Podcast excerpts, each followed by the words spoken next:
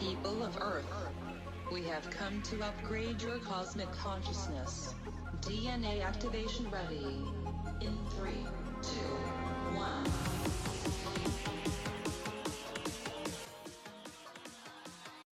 Welcome to Q&A on Breakthrough Leadership. I'm Lou Quinto. I'm Craig Anderson.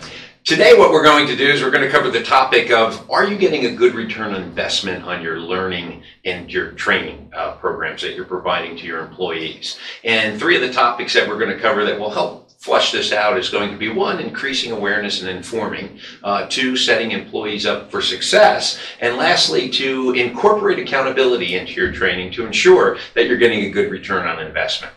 So, Craig, why don't you take the first one? Sure, increase awareness and inform. I mean, I think that we're all aware that people want training, but I'm not sure everybody really understands the value of it. People, I think there's a sense, especially in environments I came from, especially in, really when you get into things like compliance, it's you know, here's the video training, and everybody's aware there's video training. Diversity, you're talking diversity training. Diversity like training, comply, like corporate compliance, Right. financial compliance. Those are all out there, Right. but are they really informing anybody, or are they just checking the box? And I, I think there's a difference between awareness of value of education, the ROI of mm-hmm. it, and making sure that people are going through something so you can say, we've got that covered. Yeah, and one of the things I find, particularly that, that's a significant portion of my business, is that when it, when it comes to training programs, uh, training i- i- is one of those areas of an expense that people have a hard time putting, uh, uh, tracking from the expense side to the return on investment side. I think that's the big question, particularly when you get a situation in the economy, when there's a downturn in the economy Yeah. and money becomes tight. Training and advertising are the two first things to go.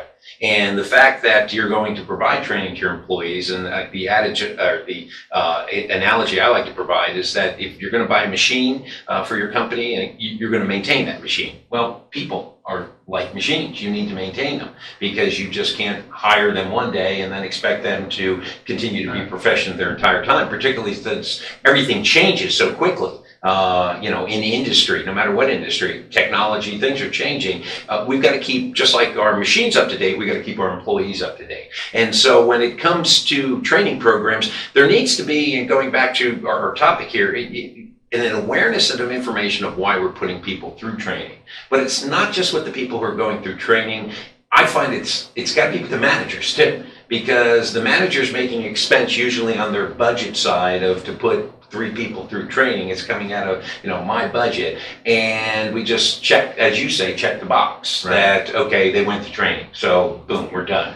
Well, I think there's a day, you know, I, you know, me sitting in when I'm leading a team or when I was running my business to sit there and say I've got ten thousand dollars on the budget line, and somebody comes in and says, "Hey, we'll do this training," and it's six thousand dollars. Right. You know, it was always a struggle and a frame of reference to say, "Okay, is this worth six thousand dollars? Am I going to get six thousand dollars worth of value out of this?" Right. And I think it's incumbent upon managers when you're thinking about when you have staff that say, hey, I want training, or even if you want training for your team, what is the return you want as a leader?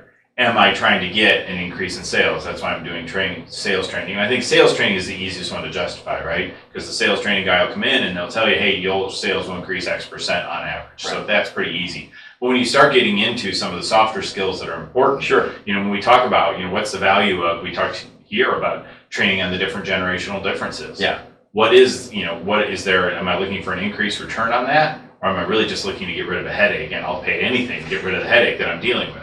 And I think it's incumbent upon managers to understand why am I paying for this in the first place and what do I want to get out of it? Because that's ultimately how you have to define value. Right. Otherwise, you go through training, you're like, well, what did I get? Okay. Yeah. Okay. All right. Uh, next, uh, setting employees up for success. Uh, a- and again, I'm going to speak from my perspective. Uh, employees come to a training program. Some of the things I see right off the bat, a- a- and I hear, I can sense, is that one, even though you're in training class, you're still responsible for what's back at the desk. Right. And so you've got people who are sitting in training programs, either in a classroom training or even CBT type training, computer based training, uh, where what they're doing is they're multitasking. And so I'm, I'm, if I'm up there teaching, I'm seeing people who are on their laptop sending emails and everything like that. That's not setting the employee up for success. They're telling them they've got to keep both feet, or one foot in both bucket. Daily work that Yeah. needs to be done and training work. The other thing too is setting up employees for success is to create a- an expectation. Uh, a lot of times I see people sit there in class and go, "Well, this is all good stuff, but I can't apply it where I work. My manager and people, rest of people around me won't let me do it. And if that mentality exists right off the bat, you're not setting employees up for success. No, and I think you know if you really want to take the bold move on this is you know start the set the line when they walk in the door. No laptops, no phones. Get people's attention for Okay, let's be minutes. realistic now. But- so let's take it back. Because So- for most people, that phone is part of their body. Absolutely, but you know, because this doesn't just happen, I joined Orange Theory Fitness, and their rule is no phones on the floor, and it's an hour. So set it up for an hour. Is that an advertisement, by the way? yeah, well, it's not an advertisement for Orange Theory, but you know, uh, at any rate. But the amazing thing to me is they get adults of all ages to set their phone down for an hour. Right.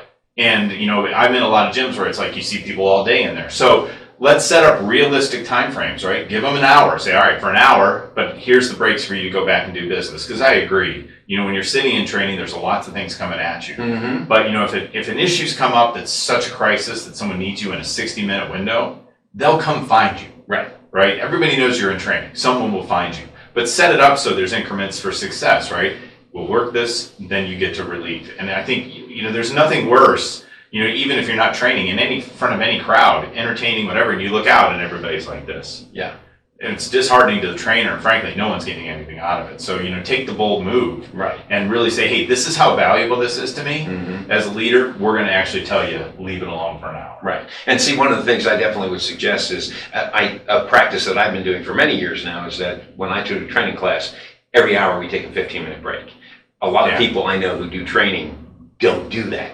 They'll keep people in there from 8 o'clock till 10 o'clock, and at 10 o'clock they take a 15 minute break, and then they take another break at lunchtime. One break, one 15 minutes in four hour period of time. If you're a manager of a group, I would demand that of all of your trainers. Anyone you bring in, I would tell them that this is the way you want the format set up. Yeah. Don't be afraid to push that individual who you're giving money to to train your people. Oh, yeah. And as, as a leader, too, make sure you tell people, hey, I'm putting you in this training for a reason. Right. Don't set up everybody to go through two days of training and then have some massive project due on the third day Right. that they're not going to get done. Right. So, you know, you've got to set people up for success and give them a framework for it. So make sure you have realistic expectations. Say, I'm going to, I'm pulling you out of the world for a day or for two days, and I'm going to treat you like that, and then we'll reset. Don't, don't set up conflicting priorities for your staff. All right. Okay, uh, making it stick. Uh, studies show that only 18 to 20 percent of the people who attend a training class actually use what they learn in class. So that means there's 80 percent of the people who just went and uh, they took a day off. Yeah. Uh, basically, they were vacationers. Yeah. Uh, and it was great. I got away from I got away from my desk. I got away from the hectic, you know, the, you know, pace of everything going on. Didn't have to return a lot of emails, make a lot of phone calls. I sat there in a training program. And so one of the things I, I always recommend, and, and you've been on the front line, and I know we've talked about this a little bit, is that I believe that as part of that making it stick, the manager needs to be responsible. I mean, it's one thing bringing in programs and letting people go through, but if the people up top don't know what's going on and what the objectives were, what the learning should have been, um, th- then you've got a problem. And so I always recommend is that at the end of a training program, I tell people, go back tomorrow morning and spend 10 to 15 minutes with your manager and tell them what you learned. Okay, it would be great if the manager had some advanced knowledge of what they were going to learn, Yeah. either through some sort of session with the person or the group that's delivering the training to say, okay, here's the objectives that we're teaching them or the new technology, here's what you should expect from them, and maybe even providing them some coaching tips. Because, you know, what's it, the old adage, if in order to change a habit, create, it- to add a new habit, eliminate an old habit, you have to do something for 21 straight days. After Yeah. 21 straight days, it's comfortable. But after another 21 straight days, it becomes a habit. So whatever people are going through in training, you've got 42 days before it quote unquote sticks. Yeah. And so what are managers doing? And that's one of the things that I see most companies don't do. Yeah, and I think it's um, you know you- having managers just have kind of a Cliff's Notes version of the training probably isn't enough. Right. You know, I think make sure the managers have the training so they actually know the material. No, in And- fact, one of the comments I get on evaluations form is, have, has my manager been through this training? Yeah. Because I found it so valuable and obviously my manager needs to be through this training. Well, I can't think of enough times when you you kind of go to a town hall meeting or whatever, and the CEO or whatever stands up and says, "I need everybody to complete that training on safety or whatever it is," and because it needs to get done. That's bad leadership. Right. We are having the leader should come up and say, here's the reason we're doing this training. This is why this is important. This is important because it's going to help us do X, Y, and Z. This gets back to kind of our video on the mission and vision. Right. Here's how this ties into what we're doing. And so many leaders are just like, look, man, and you know, and by God, you do not want to get the email that says you're on the bad list. Mm-hmm. How is that an incentive for training? Right. Here's why we do the compliance training. This is why compliance is important. This is why we do sales training. These are why there's reasons we're doing these trainings because we think in a, in a good leader, if you want accountability and you want it to stick, Right. frame it. Don't just you know throw some poor schmuck trainer up in front of your room for a whole you know hundred people. offense Poor schmuck. Well, they, been for, for putting in training for out of context, Right. right? Yeah. You know, go to this training. What's the context? Go to the training. Right. Right. Give people a reason. Make sure you're doing things that are tied back to the mission and vision of the company, Mhm. because that builds context for why this will stick. Mhm. I'm teaching you this because I want you to do this because the company's trying to do this.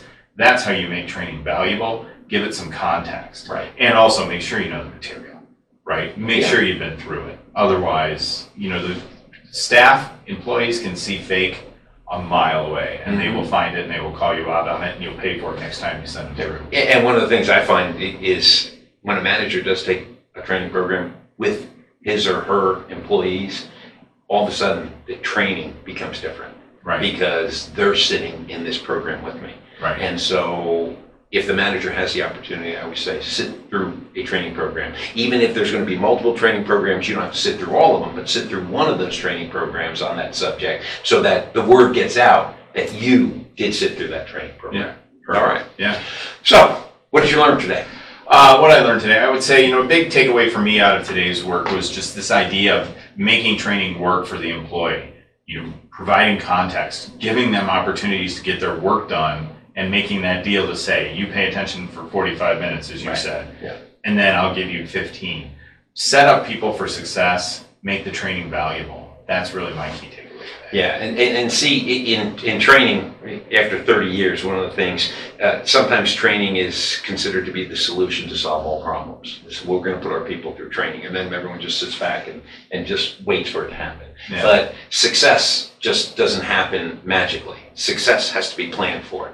And so in the topics that we talked about, we need to inform people why we're going, why we're putting them through the training, what we want them to get out of it. Right. We want to be able to make, to give, to set them up to, for success by giving them the time, either at the front end or if, if it, re- if a program requires uh, pre-work, that they Yeah. have time at work to do it, that we're not requiring to do that pre-work at home at night, taking away from family time. And then, as you indicated, uh, setting them up at the back end where the day after they come back from training, don't have a big report that's due. Right. Make sure that you put that training in a spot where, where it can be done. And then when, you know, making it stick, that's part of success also, is to make sure you're getting a return on investment. And you, it's got to stick in order to get that return on investment. Otherwise, what I always tell people is take that money that you're going to put on training and just take your employees out to dinner. Uh, they'll have a lot. They'll have a lot of fun. They'll, they really they'll, they'll talk to each other. They'll do networking, and they'll probably get a lot more out of that dinner than they would out of training if you don't do everything